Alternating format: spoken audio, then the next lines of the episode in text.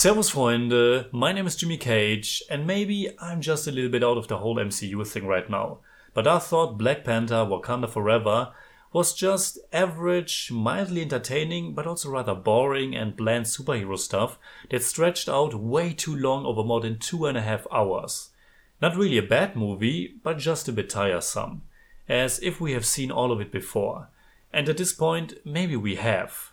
Now, like always, I of course wanted to enjoy this movie. Since I have missed out on Thor: Love and Thunder, it has been quite a while since I have seen an MCU movie on the big screen.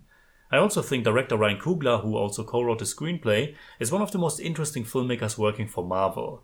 But somehow, I felt as if Wakanda Forever never kicked into the next gear, never gained enough momentum, never had enough oomph, and the character work and themes weren't enough to carry through a very forgettable and generic story that also mostly just features the usual action stuff and comedy beats. But let's start with the beginning. The filmmakers obviously faced the huge challenge of continuing the story after the tragic death of the wonderful Chadwick Boseman. What they did here feels respectful, and the beginning certainly shows how much of an effect his performance, his charm, had on the entire franchise. Marvel Studios decided not to recast, which I think would have also been fine, but instead to let his character die as well, and having his loss affect his kingdom and the people closest to him. And the most important one is of course his sister Shuri, played by Letitia Wright. She, as well as the other strong and quite memorable female characters, already showed their great presence in the first Black Panther, as well as in other MCU entries. Now she has to take the lead. Wakanda Forever is a story about grief and loss, but it never really touched me that much, to be honest. And I'm not even completely sure why that is. Maybe because I felt that the movie is hitting a lot of the same notes as its predecessor. And that goes for many aspects. The central character, who has to take over the mantle and decide what cause is best for their people, the basic story that is about Wakanda having to defend themselves against a powerful foe, and that foe, in a similar manner to Killmonger, is motivated by the injustice that his people had faced by the rest of the world, or specifically by white slavers.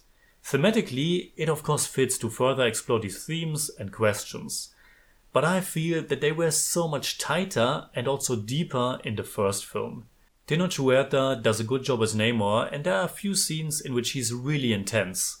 But his motivation feels much weaker and also way less personal.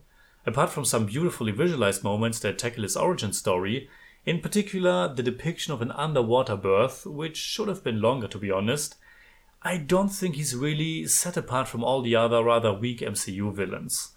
And it's probably also because the movie has such a slow pace, low tension, and is quite predictable. Another similarity, or little riff on the first film, is one of the early action scenes that's quite reminiscent in style of that car chase in South Korea. In moments like these, they are trying to recapture some of that fun and cool of the predecessor. And while I enjoyed some of the dynamic between Shuri and Okoye, it's also just a bit lackluster and just the usual MCU stuff. For a while there, the movie is told as kind of an escort quest, in which Shuri and Okoye seek out and then try to protect a new character and later also superhero Ironheart, played by Dominic Thorne. This is of course a staple of MCU movies, to introduce new heroes in smaller roles that then become bigger or get their own movies or series later on. Unfortunately though, I felt that the movie never gives her that much own personality or flavor. In the whole middle section, she's basically a non-entity, only to then get her own superhero thing to do later on. Or rather, just to go through the blandest superhero motions of getting a suit and take part in some generic superhero battle. What could have been a strong and interesting and maybe also fun friendship is really just the usual stuff. And unfortunately, I felt so with most characters. Shuri has a character arc, even though it's also super predictable. And the other characters carry some variation of the theme of loss. But to me, it felt as if the movie really just wants to put them into some kind of cool-looking superhero outfit later on. Tone-wise, it's rather serious and somber, aside from the usual snarky remarks and little jokes that were more missed than hit for me this time, but because it all felt very surface level to me, this seriousness or bleakness just became tiresome. The only thing that really excited me every now and then was the pretty cool soundtrack. The fresh sounding score by Ludwig Göransson and the spirit to also use some songs.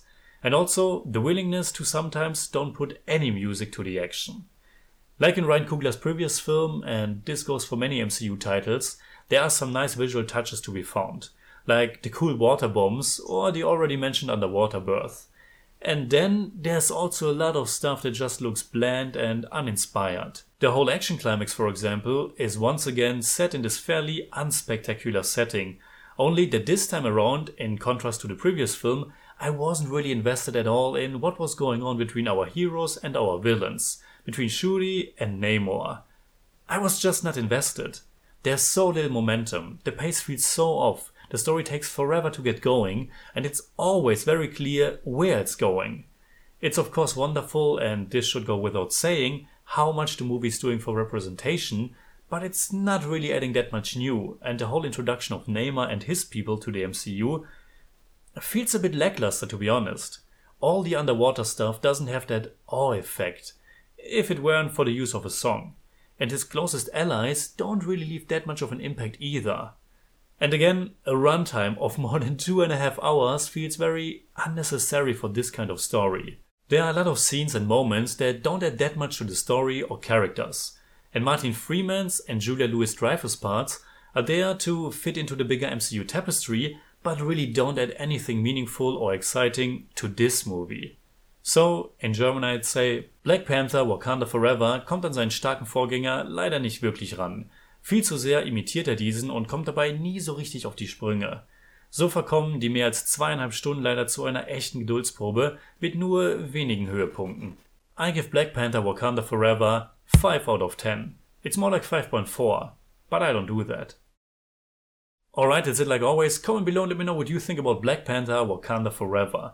You can hit me up on Twitter, Instagram and Letterboxd, and also on Patreon, simply at the Jimmy Cage. And if you enjoyed this episode, please give me a thumbs up, share, subscribe, whatever you like. And make sure you hit that bell for all I have to tell.